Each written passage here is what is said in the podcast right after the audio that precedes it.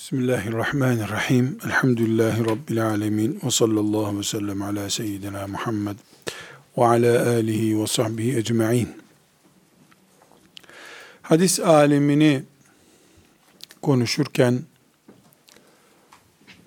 alimin Müslüman anlayışındaki yerini de konuşmak zorundayız. Bir alim bizim için nerede durabilir? E, Peygamberin sallallahu aleyhi ve sellem makamının bekçisi ama o makamın eşdeğeri değil. Eş başkanlık gibi bir konumda değil. Peygamber sallallahu aleyhi ve sellemin hizmetinde onun varisi. Ama o değil. Peygamber değil. Nitelikleriyle ve otoritesiyle peygamber değil. Sallallahu aleyhi ve sellem. Bu bizi şöyle bir noktaya götürür. Alimi nerede tutalım? Alime hangi kimliği takdir edelim? Araştırabiliriz. Alimle peygamber arasında veya alimle melek arasında bir benzerlik söz konusu olabilir mi? Bunu değerlendireceğiz. Biz itikat olarak imanımız şudur. İsmet, yani hataya karşı korunmuş olmak, Resulullah sallallahu aleyhi ve selleme mahsustur. Peygamber Efendimiz sallallahu aleyhi ve sellem, peygamberliğiyle ilgili bir konuda hata etmez, edemez, ettirilmez di. Yahu ashabım, bu ayet ben size eksik okumuşum, böyleymiş aslı demedi, diyemezdi. Çünkü Allahu Teala peygamberini hataya karşı korudu. Peygamberliğiyle ilgili konularda. İnsan olarak elbette melekler onu e, düşmanlarından korudular vesaire ama hasta olması engellenemedi mesela. İnsani ilişkileri, evindeki ilişkileri insan olarak devam etti. Ama hiçbir zaman e, o peygamberliği konusunda yanlış yapmadı. Burada biz ilmi bir ders yapıyoruz. Dolayısıyla ilmi bir dersimizi yani anlaşılsın, anlaşılmaz diye bir korku taşımadan konuşmak istiyorum.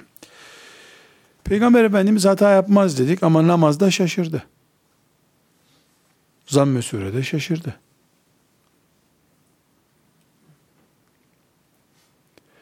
Bu nasıl yorumlanacak? Hem de bu sabit. Döndü Übey ibn Kâb'e hitaben, neredesin Übey? Niye düzeltmedin okuduğumu dedi. Eğer bunun cevabını değerlendiriyoruz. Eğer o şaşırdığı şekil üç sene uygulansaydı, sonra deseydi ki ya bundan sonra namazı böyle kılın, ben onu yanlış kılmışım, buydu sakıncalı olan.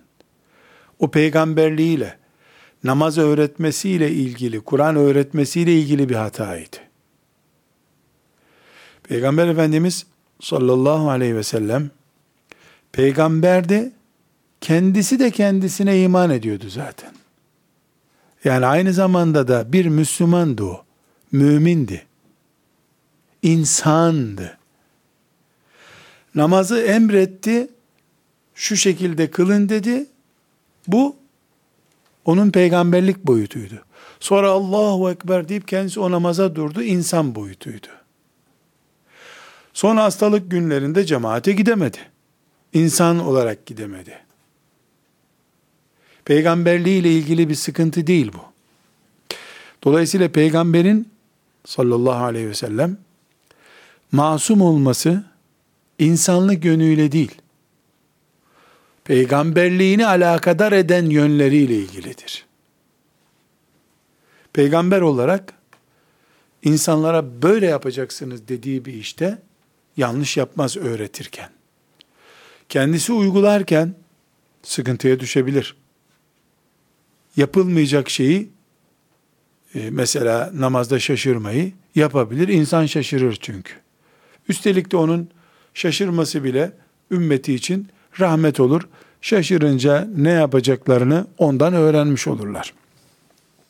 Alimlere gelince, alimler peygamberliğinin bilgi bölümünün varisidirler. Nübüvvetinin varisi değildirler. Peygamberliğe varis olsan, e peygamber olman lazım. Küçük peygamber, sonra büyük peygamber olacaksın demek ki. Hayır, o peygamberliğin bilgi bölümüne, uygulama bölümüne varistirler. Örnek olma bölümüne varistirler. Dolayısıyla varis oldukları bölüm ucu kapalı bir bölümdür. Sınırsız bir bölüm değildir. Ama Resulullah sallallahu aleyhi ve sellemin peygamberliğinin ucu açıktı. Her an yeni bir vahiy, her an yeni bir emir, yeni bir yasak gelebilirdi. Öyle oluyordu nitekim. O yüzden peygamberliğe varis olmak başka şey, peygamberin bıraktığı ilme varis olmak başka şeydir. Alimler o ilme varistirler, yetkiye varis değildirler. Biz bir Müslüman olarak alimleri bu şekilde görürüz. Hadis alimi deyince de Resulullah sallallahu aleyhi ve sellemi bize yansıtan bir ayna, bir hoparlör gibi görebiliriz. Alim konuşuyor ama Resulullah konuşuyor aslında. Onun ağzından o ses çıkıyor diye kabul ederiz. Zaten Resulullah sallallahu aleyhi ve sellemin peygamberliğine de nasıl bakıyoruz biz? Karşımızda Abdullah'ın oğlu Muhammed duruyor ama konuşan Allah'tır diyoruz. Allah söylüyor. Biz Muhammed sallallahu aleyhi ve sellem'den bunu dinliyoruz diyoruz. Alimleri de en oturtacağımız uygun konum onların masum olmayan, Peygamber aleyhisselamı yansıtan kimlikleridir. Ne kadar peygamberi yansıtabiliyorsa alim benim gözümde o kadar değerli. Beni ne kadar direkt ulaştırıyorsa, ne kadar dolaylı ulaştırıyorsa, ben de onu direkt veya dolaylı o kadar seviyorum demektir. Bizim alimlerle bağlantımızı bu şekilde tespit etmemiz lazım. Ancak bu şekilde bir alim bağlantısı İslam'ın özüne uygun bir bağlantıdır. Aksi takdirde e, örneklerine girmek istemiyorum. Hataları bile korunmuşluk zırhı altında bulunan papazların, hahamların muadili alimlerle karşılaşırız. Alimdir diye, sakalı var diye, kalın sarığı var diye, namazı eksik de kılsa onda bir bereket umarız bu sefer. Hayır, bunu kabul etmiyoruz. Alimlerimiz masum değildir, önderlerimizdir, bizim gibi insandırlar. Onlara Cebrail aleyhisselam gelmiyor. Cebrail aleyhisselamın geldiği, Peygamber sallallahu aleyhi ve sellemi iyi anlıyorlar. Başka bir özellikleri yok. Bu iyi anlamaya güzel uygulamayı da ilave ederlerse gönlümüzde taht kurarlar. Hadis alimini bir önceki derste nakilci olarak Resulullah sallallahu aleyhi ve selleme ait bilgiyi bize nakleden olarak anlamıştık. Şimdi de bu naklinde mesela Bukhari müthiş bir zirve sahibi bir insan ama masum değil, put değil. Çünkü bir insanı Allah masum hale getirmedikçe, Allah seni koruyorum, sen hata yapmayacaksın demedikçe kendi kendini veyahut da başkaları bir insanı korunmuş, bana dokunmayın gibi bir konuma getiremez. Getirirse bunun adı putçuluk olur vesaire. Burada e, hem İbn-i Abdülber'den hem de Zehebi'den nakiller yapacağım. Bu nakillerde alimlerimizin hatalarını nasıl değerlendireceğimizi, bu konuda bir alim hata yapınca ona hangi gözle bakacağımızı konuşacağım. Neden? Çünkü hadis ilmine girdiğimizde inşallah henüz ortada yok. Şeytan sık sık gelip punto atabilir kafamıza. Bak bak bak bak bak ne diyor Buhari için. Şuna bak ya. Sanki Ebu Hanife ilkokuldan arkadaşı, nasıl itham ediyor? Veya bak hatasını nasıl yakalamış. Ha, demek ki Buhari'nin hatalı dediği bir Ebu Hanife'yi at gitsin. Kütüphaneye sokma Buhari'yi o zaman. Gerçek bir Hanefi mezhebinden sen. Diyecek bize. Diyebilir. Otomatik devreye girecek ilkemiz iki şeydir. Bir, Ebu Hanife'ye put dememiştik biz zaten. Buhari de putumuz değildi. Havramızda haham değil ki. Başımızda tacımız. Terleyince çıkarırız, hiç şakası yok. Uyurken tacımı çıkarıp koyarım, kral bile olsam. Taçla uyunmaz çünkü. Buhari beynimiz değil, başımızda tacımız. Allah ondan razı olsun. Allah ona rahmet eylesin. Resulullah'tan başka sallallahu aleyhi ve sellem niye böyle söyledin denmeyecek birisi yok ki. Doğru konuştuğu kadar alimimiz, eğri konuştuğu zaman da Allah affetsin deriz. Allah affetsin deriz. Mağfiret buyursun deriz. Biz böyle bakıyoruz. İki, hatasız kul olmaz ki. Hiç şaşmam. Hiç şaşmam. Ebu Bekir hata yapar mı? Tövbe estağfurullah. Ebu Bekir hata yapar mı hiç? Diyemezsin ki. Elbette yapar. Ebu Bekirliğine bir zarar gelir mi? Hiç gelmez. Gözümüze sürme gibi süreriz Ebu Bekir'i. Radıyallahu anh. Hatalarıyla beraber. Neden? Çünkü biz ümmet olarak ahiret için yaşıyoruz. Derdimiz cennettir. Rabbimizin rızasıdır. Buna rağmen biz gram gram toplayıp terazimizin bir gram ağır gelmesi için uğraşıyoruz kıyamet günü. Femen ya'mel miskale zerretin hayran yara. Zerre miktarı bir iyiliğimiz olsun istiyoruz. Neden? Femma men sekulet mevazinuhu. Terazisi ağır gelen kazanacak onun için. Terazisi ağır gelen. Bir terazi savaşı yapan ümmetiz biz. Hesabımız, mantığımız terazi üzerine kuruludur. Ne için? Cennete girebilmek için. yetmiş sene, seksen sene bu dünyada yaşıyoruz. elli altmış sene namaz kılıyoruz. Şu şu şu şu işleri yapıyoruz. Şu şu günahımıza tevbe ediyoruz. فَاَمَّا مَنْ سَكُلَتْ مَوَازِينُهُ olsun diye. Terazim tartsın diye. Çünkü ahirette terazimin sevap tarafı, sağ tarafı bir milim yukarı geldiği zaman ben cennete gireceğim. Gramaj ölçüyorum burada. Cennetin bedeli bile gram gram ölçülüyor.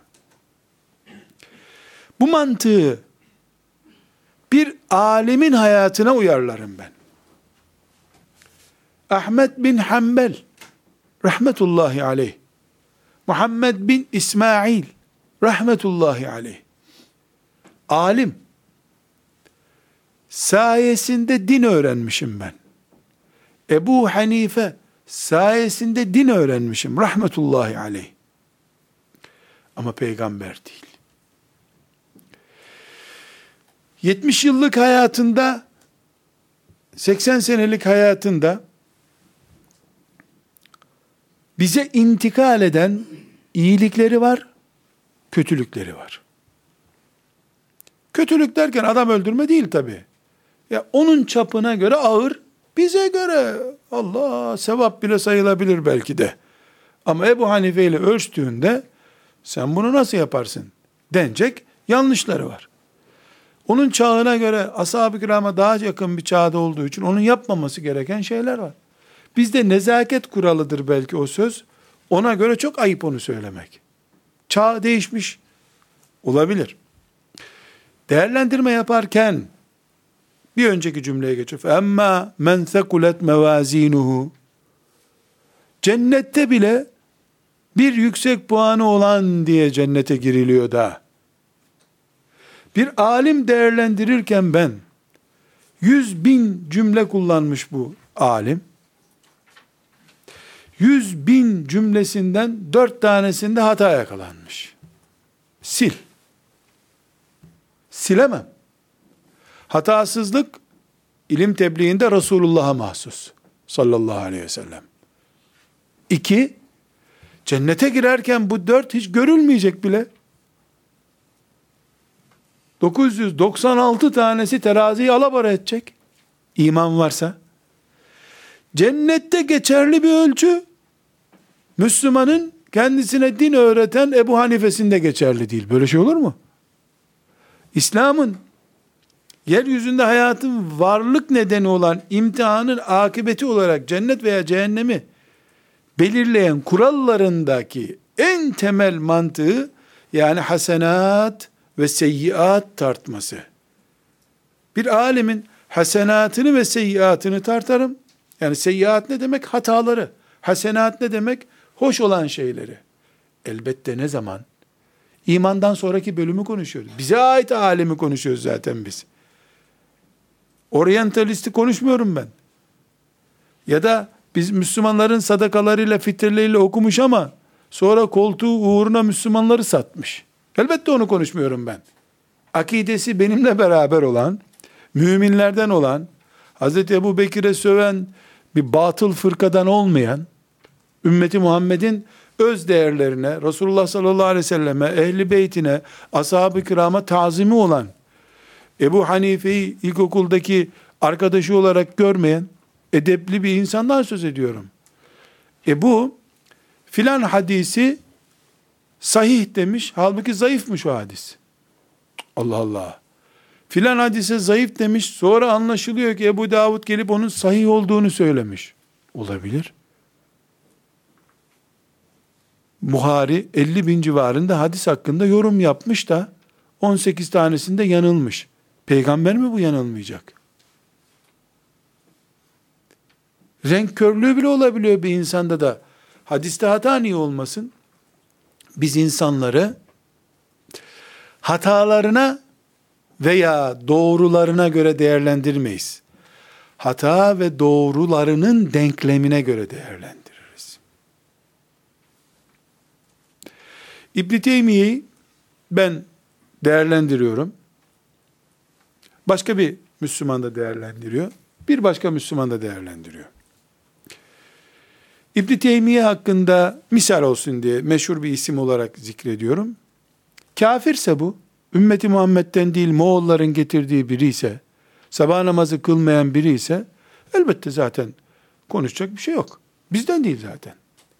Hayır, bizim gibi sabah namazı kılan biri ise, o zaman bu insanın niye put olsun, niye zındık olsun? Ortasını bulalım.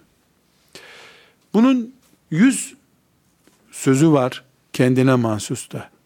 Bunların altmışı, yetmişi abuk subuk şeylerse sileriz defterden. Hiçbir sakıncası yok. İbn-i Teymiye değil, Ebu Teymiye bile olsa bir şey değişmez bizim için. Sileriz gider.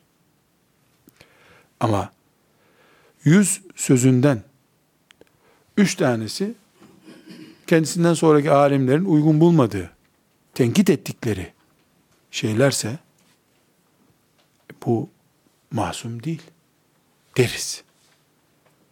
İbn-i Teymiye için de, İmam Bukhari için de, Ebu Hanife için de geçerlidir. Edebi böyledir Müslümanların. Ebu Hanife en çok tenkidi kendi yetiştirdiği Ebu Yusuf'undan görmüştür. İmam Muhammed'den görmüştür. Züfer'den görmüştür. Herhangi bir ilmihal kitabında bak, Ebu Hanife'nin sözüne karşı nasıl birleşip karşı çıkıyorlar? Kimse bunu ayıplamıyor ki. O böyle istiyordu zaten. Kendisini geçmiş talebeler arzu ediyordu. Allah da onu verdi ona. İlim budur. Onun böyle bir şikayeti yok. Bizden sonrakiler olarak niye onun bu memnun olduğu şeyden şikayet edelim ki? Alimleri yanlışlarından yola çıkarak değerlendirmek zulümdür. Sadece doğrularından yola çıkarak değerlendirmek de putlaştırmaktır. İslam ve Müslüman terbiyesi ise iyilik ve kötülüklerin, seyyiat ve hasenatın, hataların ve doğruların ortalamasını bulmaktır. Bu ortalamada kuralımız şudur. Hatasız olacak Peygamber sallallahu aleyhi ve sellem. Ebu Hanife hatası az olacak, doğrusu çok olacak Ebu Hanife olmak için. Doğrusu az, hatası çok ise ona alim demiyoruz biz. Ona alim demiyoruz, Allah affetsin onu diyoruz. Allah mağfiret etsin diye dua ederiz. Hatası üç beş, doğrusu yüz iki yüz, Allah rahmet etsin diyoruz. Ne güzel. Onu sahipleniyoruz. Bu ümmeti Muhammed dengesidir. Bu bir farktır. Hahamların, papazların ilahlaştırıldığı dinler başka şey. Alimlerin peygamber varisi görüp ama belli bir noktada tutmak başka şeydir. Bu, bu ümmete ait ciddiyettir. Elhamdülillah buna sahibiz. Burada nakiller e, yapacağım. İbn Abdülber'de Cami-i Beyanül İlim'den naklediyorum. O da Malik bin Enes'ten, Malik bin Enes de Said İbni Müseyyep'ten naklediyor, tabiinden. Çok orijinal bir söz. E, bu bahsettiğim dengede dur, durma, İnsan olan bir alemi melek görmeme. Ama bir ilim sahibini de e, çoluk çocuk seviyesinde bir esnaf görmeme. İlmin heybetini bir insanda görme karakteridir ki biz bunu ashab-ı kiramdan öğrendik. Örnekler vermiştik bu derslerde. Biz bunu tabiinden gördük. Allah hepsinden razı olsun. Burada sözü Arapça okuyayım. Çok e, kaliteli veciz bir söz. Leyse min alimin ve la şerifin ve la zi fadlin illa ve fihi aybun. Ne bir alim ne de bir şerefli insan yoktur ki muhakkak bir eksiği bulunmasın. Eksiksiz insan yoktur. Said İbni Müseyyeb'in sözüymüş. Velakin men kâne fadlu eksera min naqsihi zehebe naqsuhu li fadlihi. كما أن من غلب عليه نقص نقصانه ذهب فضله. Said İbni Müseyyep nasıl bir ölçü koymuş? Ne bir şerefli insan ne de bir alim yoktur ki eksiği olmasın. Ama biz fazileti yani üstünlüğü eksikliklerinden çok olanı eksikliklerini yok sayarak kabul ederiz. Eğer bir insanın da eksikliği faziletlerinden fazla ise onun da faziletini yok sayarız. Ölçüye dikkat ediniz. Ebu Hanife rahmetullahi aleyh.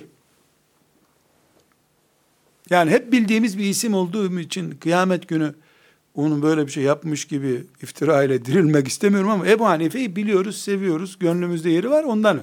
Şimdi kabul ediniz, Ebu Hanife edep adamı. Çocuklara bile üzmemiş, komşusunu bile, müşrik bir komşuyu bile üzmemeye çalışmış bir insan.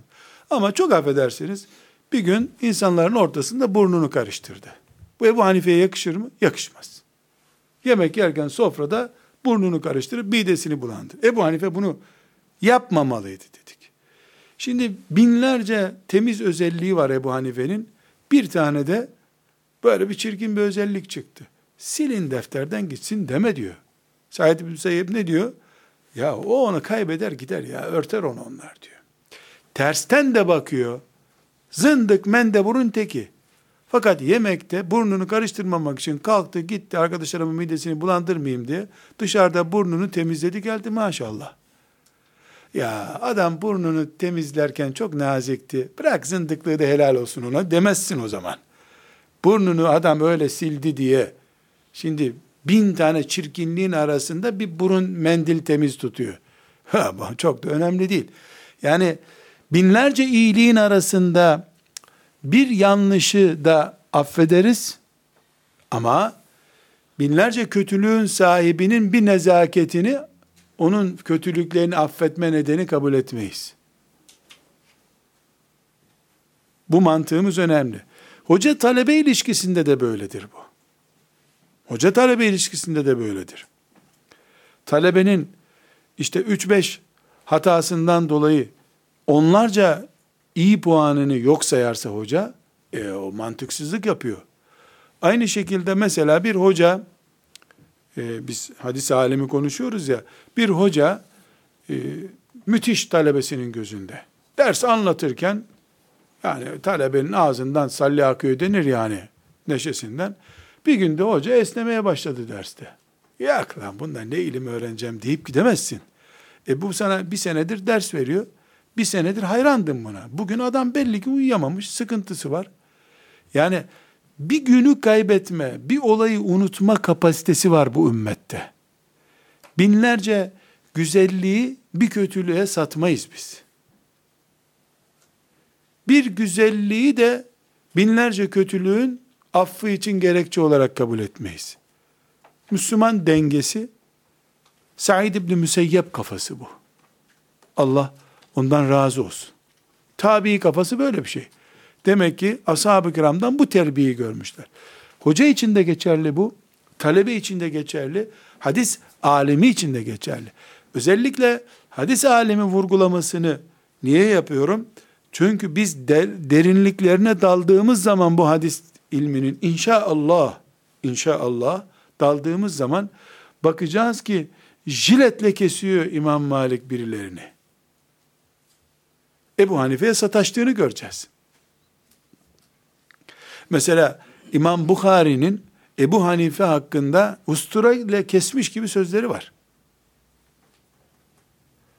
Mesela diyor ki o adam diyor, o adam diyor, adını bile anmıyor. O adam şöyle yanlış yaptı diyor. O adam dediği Ebu Hanife. Vay lan biz nasıl peşinden gitmişiz bu Ebu Hanife'nin. Türk milletinin gerizekalılığının örneklerinden biri Ebu Hanife'ye aldanmışız mı diyeceğiz? Hayır.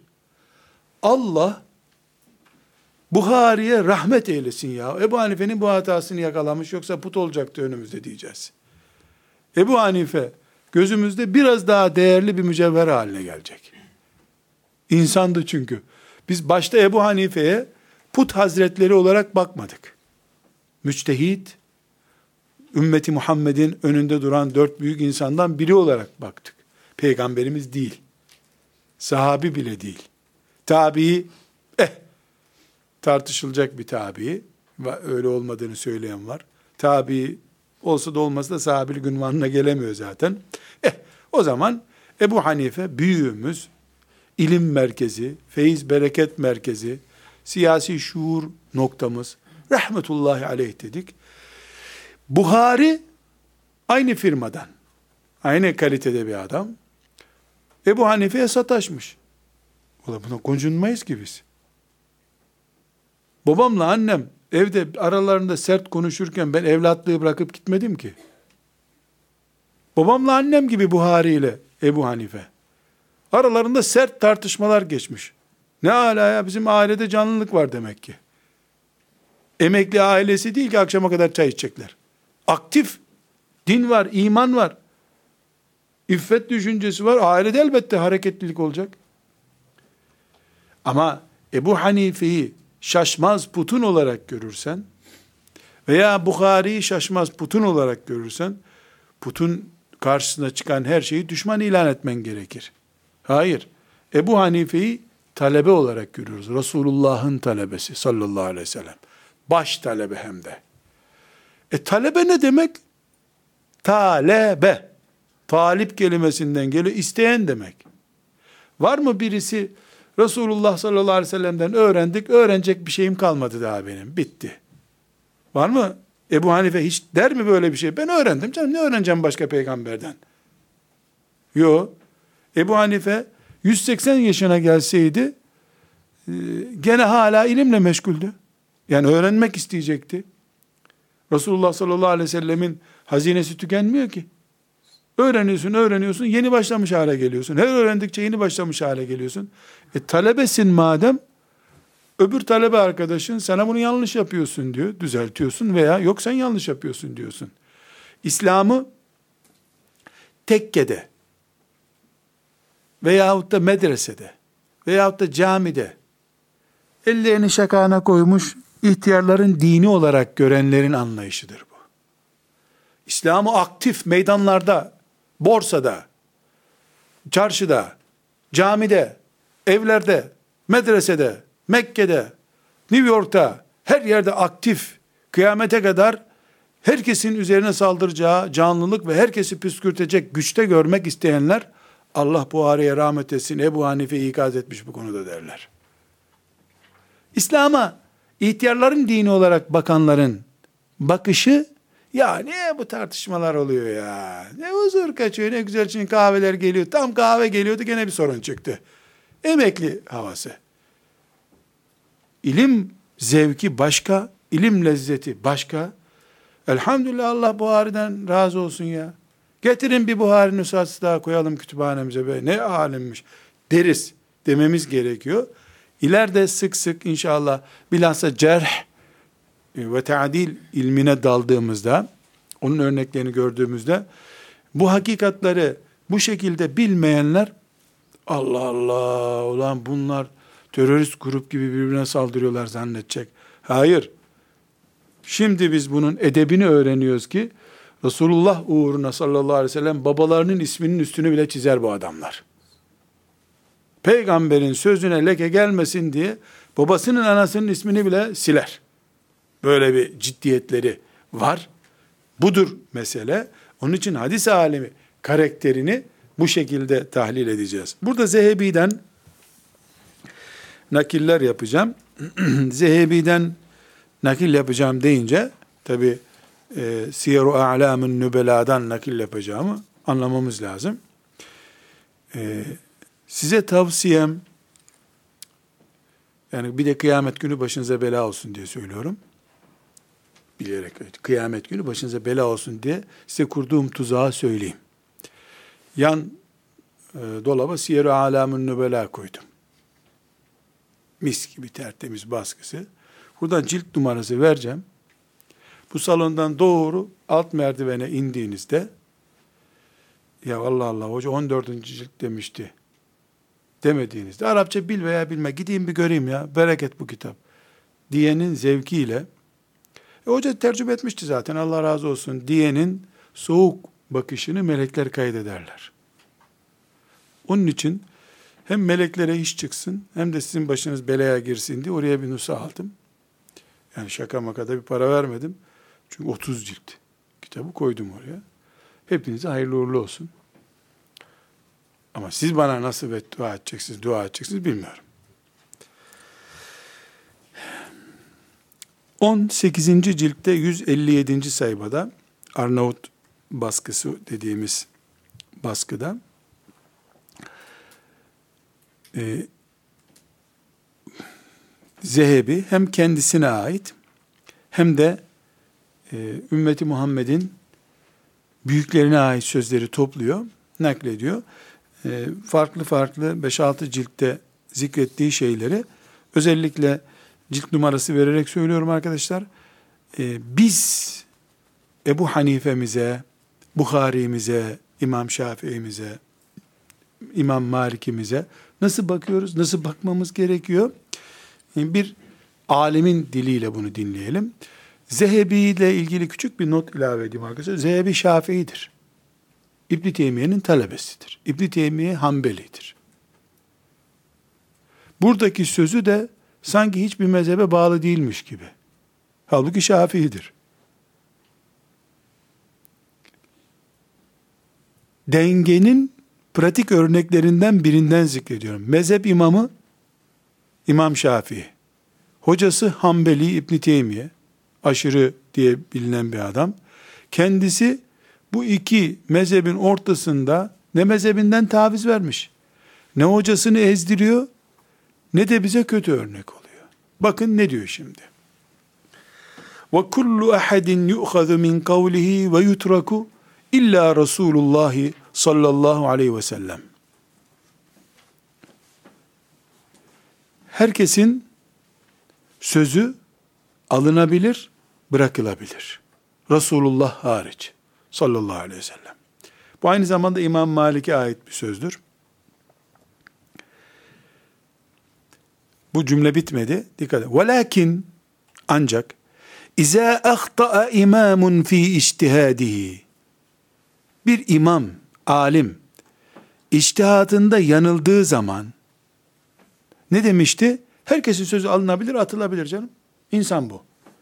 Ama bir imam, buradaki imam cami imamı değil tabii, anlıyorsunuz. Yani bir alim, önder şahsiyet.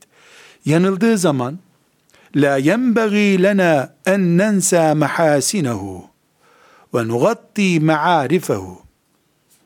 Bir imamın yanıldığını anladığımızda onun güzel yönlerini unutmamız, onun iyi taraflarını gizlememiz uygun olmaz. Bel bilakis nestağfiru lehu. Onun için Allah'tan mağfiret dileriz. Keşke yapmasaydı deriz. Ve na'teziru anhu. Ona bir özür kapısı ararız. Yahu yanlış bilgi gelmiştir filan deriz. Vefa bu. Sana din öğretmiş adam, sonunda kendisi de bir hatalı uygulama yapmış. Zaten kastı var. Senin dininden, imanından uzak biri ise hiç konuşmaya gerek yok. Helak olmuş gitmiş adam. Senden değil o. Ama senden olduğunu biliyorsun. Bir hatası bin güzelliğini kapattırmamalı. Bu ümmet vefa ümmetidir. Vefa ümmetidir. Bu vefa duygumuzu sinirimize e, dokundu yahut ayağımıza bastı diye bizi on sene sırtında taşımış günlerini unutmayız diyor on sekizinci cildin yüz elli yedinci sayfasında. dördüncü cildin dört yüz ikinci sayfasında Siyer-i A'lamül Nübela'nın diyor ki Zehebi فَلَا عِصْمَةَ اِلَّا لِلْمَلَائِكَةِ وَالنَّبِيِّينَ Melekler ve peygamberlerden başkasının ismeti yoktur. İsmet neydi? Hatadan korunmuşluk. Hata yapmıyor. Hep doğru yapıyor. Böyle yok. وَكُلُّ اَحَدٍ يُصِيبُ وَيُخْطِئُ Herkes doğru da yapabilir, hata da yapabilir. وَيُخَذُ مِنْ قَوْلِهِ وَيُتْرَكُ Sözlerinden kimi alınır, kimi de terk edilir. Herkes için geçerli bu. Sivan nebiyyi sallallahu aleyhi ve sellem. Peygamber hariç. Fe innehu ma'sumun. Çünkü peygamber masumdur. Muayyedun bil vahyi. Vahiy ile desteklidir peygamber. İstese de yanılamaz zaten. Bu da dördüncü cilt. Dokuzuncu cildin yüz kırk dördüncü sayfasından alıntı yapıyorum. Bunlar hep farklı alimlerin hayatını anlatırken, onun bir sözüne binaen yaptığı alıntılar bunlar. وَكُلُّ اَحَدٍ يُؤْخَذُ مِنْ قَوْلِهِ وَيُتْرَكُهُ Herkesin sözünden alınıp bırakılmak mümkündür. فَلَا قُدُوَةَ ف۪ي خَطَئِ الْعَالِمِ Bir alimin hatası örnek olmaz. Cümle çok önemli. Alim örnek, sünnete uygun yaptıkları örnek, hatası örnek değil. Hatası örnek değil. İnsan çünkü o. Yanıldığı bölümü çıkarıyoruz. Naam, evet. Evet. Yani hatasını örnek almıyoruz ama evet. وَلَا يُوَبَّخُ بِمَا فَعَلَهُ بِاِجْتِهَادِهِ Yaptığı içtihattaki yanılmasından dolayı ayıplamayız o alemi. Müsaadma ederiz. Nes'elullahel müsamahete. Hepimiz Allah'ın affını dileriz. Alime de af dileyeceğiz. Kendimize de af dileyeceğiz. Bu da dokuzuncu cildin yüz kırk dördüncü sayfasındaki bir not. on ikinci cildin altmış sekizinci sayfasında diyor ki ve kullu ahadin, herkes fe yu'khadu min kavlihi ve yutraku, herkesin sözünün alınabilir, alınamaz bölümü vardır. İlla sahibe zâlikel kabr, şu kabirin içinde yatan hariç, sallallahu aleyhi ve selleme teslimen, Peygamber Efendimiz hariç diyor. Bu söz İmam Malik'e ait. İmam Malik eliyle Efendimizin kabrini gösterip, şu kabirde yatanın sözleri hariç, herkesin sözünü alabiliriz de almayabiliriz de. Bunu koca bir imam, Malik bin Enes, Resulullah sallallahu aleyhi ve sellemin kabrinin başında talebelerine söylüyor. Arkadaşlar, Malik bin Enes Nafi'in talebesidir. Nafi İbn Ömer'in talebesidir. İbn Ömer Resulullah'ın talebesidir. Sallallahu aleyhi ve sellem. Ne muhteşem bir şey ya. Silsilen Resulullah'a dayanıyor. Ama talebelerine abartmayın beni ya. Bu kabirde yatan hariç herkesin doğru sözünü alın, eğri sözünü bırakın deyiveriyor. Nafi'in değil, müntefi'in bile talebesi değil adam. Nereden geldiği belli değil. Emekli olduktan sonra bir post bulmuş, üstüne oturmuş. Postaneden emekli veyahut da işte ziraatten, emeklilikten sonra bu işlere girmiş. Haşa, esneyi vermesin namazda. Namazda esnemek de ibaret olacak artık. Bu İslam değil. Bu muharref Hristiyanlıktır. Muharref Yahudiliktir. İslam bu değildir. İslam İmam Malik'in sözüdür. Şu kabirdeki Resulullah hariç hiç kimse her dediği doğru değildir. Dediklerinde doğrular alınır, eğriler alınmaz. Şu ölçü var ya, yani çok enteresan, tam Zehebice bir ölçü. Devam demişti ya, herkesin sözü alınır, terk edilir Peygamber sallallahu aleyhi ve sellem hariç. Fel ilmu behrun bila sahil. İlim bir sahili olmayan denizdir. Ve huve mufarrakun fil ummeti. Ve bu sahil, sahili olmayan deniz bütün ümmete dağıtılmıştır. Mevcudun limen iltemesehu. Arayan herkes onu bulur. Yasal yetkisi var. Onların dışında kimse ilim alamıyor. Böyle bir şey var mı İslam'da? Bir menkıbe başka yerde anlatmıştım. Yani inşallah e, feyizli olur. İsim cisim olarak ne kadar doğrudur, var mıdır, yok mudur bilmiyorum. Hikaye ya, böyle bir dinlenmiş olalım. Hikaye diye dinleyin bunu benden, hadis değil. Çünkü hadisle ilgili konuştuğumuz yerde nakil yapıyoruz ama hikaye olarak olduğunu söylüyorum. İbn Kemal diye bizzattan bahsediliyor. Ciddi bir ilim sahibi, Osmanlı alimi. Ee, biraz yapan bir tipmiş. Yani biliyoruz biz elhamdülillah, böyle her baba yiğit yanında konuşamazmış. Buna bir ders vermek istemiş talebeleri, arkadaşları. Fakat adamın yanına yanaşılmıyor. E biraz da herhalde lafazan bir tip. Ya bunu nasıl çok kibirleniyorsun, Allah'tan kork diyeceğiz buna, hani gönlünü de kırmadan diye düşünmüşler. Bir molla demiş ki, molla yani bizim talebe dediğimiz kimse, ben hallederim demiş. Yahu ne yapar seni, fena yapar seni, yapma demişler. Ben hallederim demiş. Gitmiş bir gün kapısını vurmuş. Selamünaleyküm, aleykümselam. İşte Anadolu'dan gelmiş bir molla. Buyur evladım demiş. Efendim bir soru soracağım. İstirham ediyorum müsaade. E buyur bakalım demiş. Allah'ın ilmi ne kadardır hoca efendi demiş. Oğlum bu ne biçim soru demiş. Hiç Allah'ın ilmi ölçülür mü demiş.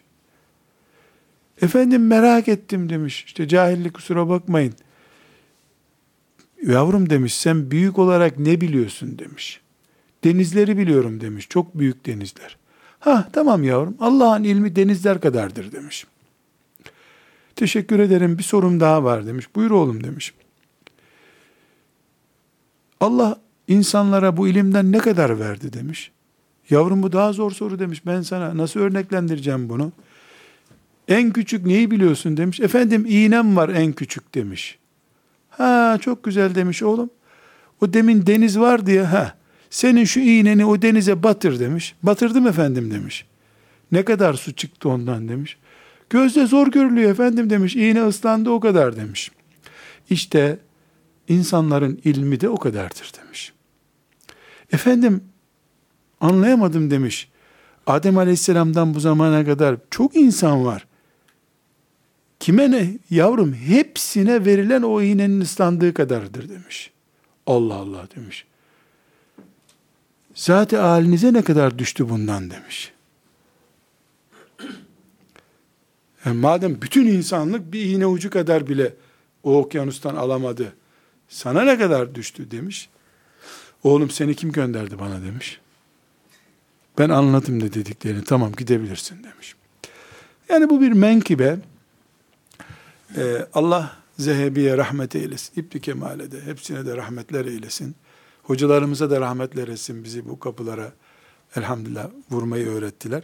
Fel ilmu bahrun bila sahil. Sahil yok bu ilmin. Yüz yüz gidemezsin bir tarafa doğru. Ucu bucağı yok.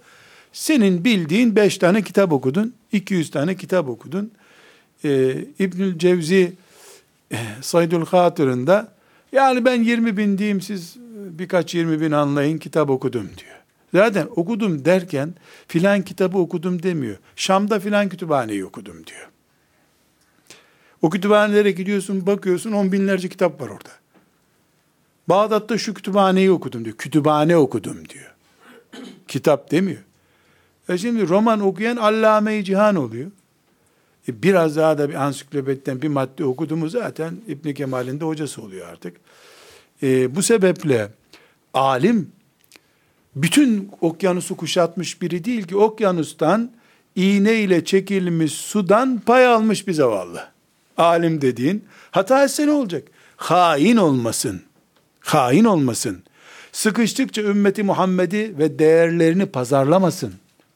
Kafirlerle masaya oturmasın. Kafirlere özentisi olmasın. Hata etsin edebildiği kadar. Elbette az hatalısını arar dururuz. Ama hata edeni kovmak yok bizim ümmetimizde. Çünkü herkes hata eder. Bunun Türkçesi ne demek olur o zaman? Hata etti diye kovuyorsun. Zat-ı cenapları hatasız mılar? Kimin hatasızlık garantisi var ki? Hatalılar hatalıları kovuyor. Günahkarlar günahkarlara cehennem cezası veriyor. Kul kulluğunu bilir. Kul kula efendilik yapmaz. Şeriatın özü bu. Hadis alimlerinin temel karakteri budur. Birbirlerini cerh ederler. Bu yanlış derler ama imanıyla oynamazlar kimsenin. Bunun hadisini almam ben der. Bunun hadisiyle amel edilmez der. Bu hadis nakledecek adam değil der. Ama bu hadis nakledecek adam değil sözü öldürün bunu anlamında değil. Bu da on ikinci cildin altmış sekizinci sayfasında yaptığı bir nakildi. on dördüncü ciltte bunu özellikle en sona aldım. Yani arkadaşlar içimden geçiyor ki Zehebi sağ olsa da gidip şöyle ellerini ayaklarını bir öpsem müthiş bir şey. Ne ölçüler koymuş, sanki bugünkü ha tarikatçıyı cehenneme at gitsin, bu Selefi at gitsin, bu Şafii at gitsin diye böyle Müslüman doğrama makinasına dönen, alimleri beş paralık hale getiren bu çocuk seviyesine düşmüş ithamlar. Ümmeti Muhammed'in yüzlerce senedir sürdüre geldiği örfünü heder eden anlayışlar e, çok zarar veriyor şeriatımıza. Bu zarardan dolayı da edep kıtlığı yaşıyoruz ve servet zayi ediyoruz. Zor zer bir üç tane beş tane alim yetişiyor. Onları da kimse kabul etmiyor. Alimi alim takmıyor. Kendisi henüz elif cüzünü bilmiyor. Fatiha-i Şerif'te yüz seksen hatası çıkar belki okusa. Ama koca koca alimi doğruyu yok kabul ediyor. Bu ne biçim alim diyor. Ee, bu zehebi sanki bugünleri tasavvur ederek ya da Allah ilham ederek veya zamanında benzer şeyleri gözleriyle gördüğü için müthiş bir ölçü koyuyor. on dördüncü cildin üç yüz yetmiş altıncı sayfasında diyor ki: "Velev enne kulle men ahta'a fi ictihadihi." Eğer biz her ictihadında yanılanı ehdernâhu ve bedda'nâhu yok kabul edip bidatçı sayacaksak, bu adam bu içtihadında yanıldı. Dolayısıyla bu e, içtihadında yanılan adam bidatçıdır. Bizden değildir. Ehl-i sünnet değil. Filancadır, filancadır diyecek olursak, ma'a sıhhati imani, iman olduğunu e, iman ehli olduğunu biliyoruz. Ve tevahhihi littiba'il hak, adamın haktan yana olmak gibi bir gayreti olduğunu da biliyoruz. Bunu bildiğimiz halde, yani mümin olduğunu bildiğimiz halde, hain olmadığını bildiğimiz halde, içtihadındaki yanılmadan dolayı yok sayacaksak eğer, bidatçı, ehl-i sünnet dışı diyeceksek, لَقَلَّ مَنْ يَسْلَمُ مِنَ الْاِيِّمَّةِ مَعَنَا. O zaman bizim liderimiz, İmam alemimiz kalmaz. Kime alem diyeceğiz biz? Kim alem olacak? Rahimallahu'l cemî' bimennihi ve keremihi. Allah lütfu keremiyle hepsine rahmet eylesin demek gerekir. Bu çok önemli bir nokta. En başta ne dedik? Hatasızlık diye bir iddia söz konusu değil. Hatasız insan yok ki hatasız alim olsun. Hata doğamızda var bizim. Fıtratımızda var.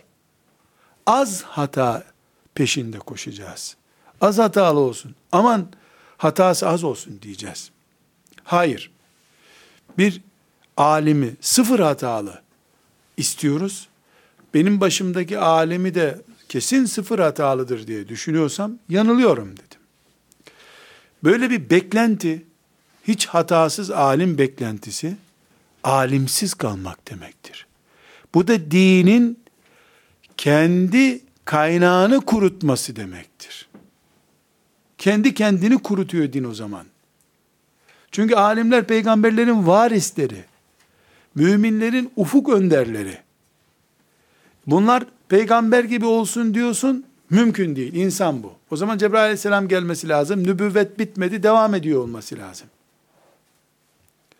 E hatalı insan hep hata olsun, olmaz. Alim hep hata olursa din gider. Ne yapıyoruz? Alimler de bir takva yarışında olsunlar. Onlar da görsün ki Müslümanlar ne kadar az hata yaparsan o kadar itibar ediyor sana. Sigara içmeyen alimi sigara içene tercih ediyor. Ulan bu adam sigara içmiyor, daha sevaplıdır herhalde düşünüyor. Bu böyle olsun. Bu bizim bir tehlikeyi bile bile, bindiğimiz dalı bile bile kesme tehlikesiyle karşılaşmamız demek oluyor. Neden? Sıfır hatalı istemek, ölmeyecek adam istemek demek. Fani insan ölmeyecek diye bir iddiayla aranmaz ki. Böyle bir beklenti alimlerin masum olması noktasına götürmüyor bizi. İtirafa götürüyor. Onlar da bizim gibi insan ama el insaf. Namazı zor zor kılabilen bir Müslüman düzeyinde de olmamalı bir alim elbette. Uygulamada da, bilgide de. Burada arkadaşlar Zehebi'den ayrı olarak ben bir ilave yapmam gerekiyor. Yani Zehebi'den e, farklı bir noktaya açılmak istiyorum. Rahmetullahi aleyh elbette Zehebi e, yani kendi çağını değerlendirdi. İbn-i Teymiye gibi bir adamın elinde büyüdü. Yani farklı şeyler gördü, bildi. Arkadaşlar biz iki binli yılları yaşıyoruz. Bugün yaşları yetmiş seksen olan hocalarımız doğduklarında Allahu Ekber sesine hasret doğdular. Biz on yılda yeni bir millet yarattık diyenler tarafından yönetiliyorlardı. Kabe Arapların olsun, Çankaya bize yeter diyorlardı. Ankara'da bir tepedeki köşkü Kabe'nin yerine oturtan idarenin altında büyüdüler. Ben Sivas Zaralı bir İstiklal gazisi Hacı amca ile karşılaşmıştım. Benim karşılaştığımda seksen yaşlarındaydı. bin dokuz yüz yetmişli yıllardan birinde. Elinin şurasında delik vardı. Buradan karşısı görünüyordu böyle baktığında. Dersim'de bilmem Dersim şey olaylarında e, eli delinmişti. Böyle böyle karşıdan görüyorsun. Kalem malem sokuyordu eline. Böyle bir delik kalmış kolunda. Allah rahmet eylesin. O dedi ki, benim dedi nikahımı kıyıp Fatiha okunacak, okuyacak kimse bulunamadığı için gelin evimize geldiği halde üç hafta nikah kıyamadık, öbür odada beklettik hanımımı dedi. Fatiha okumayı bilenler de jandarmaya ihbar ederler diye gelip okumadılar dedi. Biz de nikahın şartı zannediyorduk Fatiha'yı dedi. Bir genç nikah kıydıracak, besmele çekecek kimse bulamıyor. Rusya'da değil, Sivas Zara'da. Duydum, kendinden duydum. Yok muydu dedim, ya vardı bilenler dedi. Gidiyorsun, ben unuttum o duaları diyor dedi. Kimse ben, bin dokuz yüz kırklı yılları söz ediyor. Kimse ben Fatiha okuyabilirim diyemiyor diyor.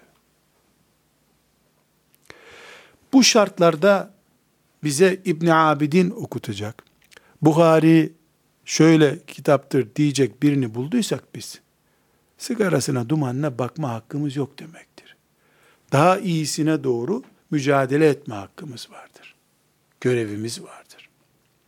Yani Zehebi rahmetullahi aleyh zaten bir ufuk açıyor bize. Ama el insaf, bizim de bulunduğumuz şartları, burası Şam değil, burası Ezher diyarı değil. Bir harf inkılabı görmüşüz biz. Alemin ilmine de düşman yaşanmış, kıyafeti bile savaş suçu sayılmış alemin.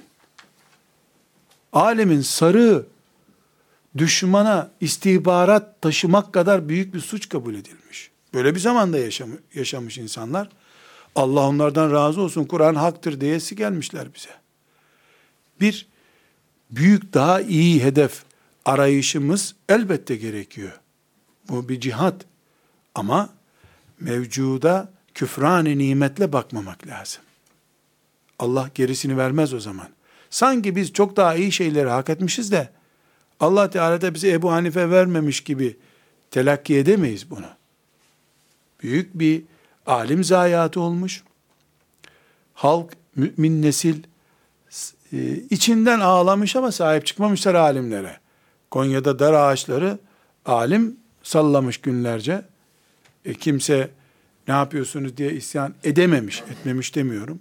Yani büyük bir facia, bir, bir fırtınalı günler, soğuktan kimse dışarı çıkamamış gibi bir hal olmuş. E şimdiki durumu vicdan muhasebesiyle ve hakkaniyetle değerlendirmek lazım. Mevcut ulemayı tahkir etme yerine mevcudundan daha güzeline yatırım gerekiyor. İşin özeti budur. Ve sallallahu aleyhi ve sellem ala seyyidina Muhammed ve ala alihi ve sahbihi ecmaîn. Elhamdülillahi Rabbil alemin.